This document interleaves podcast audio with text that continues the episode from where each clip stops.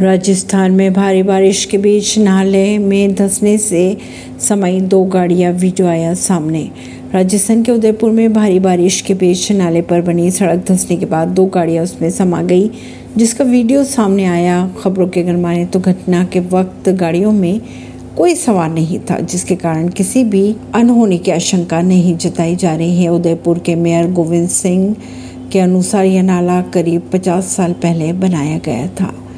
परवीन सिंह नई दिल्ली से।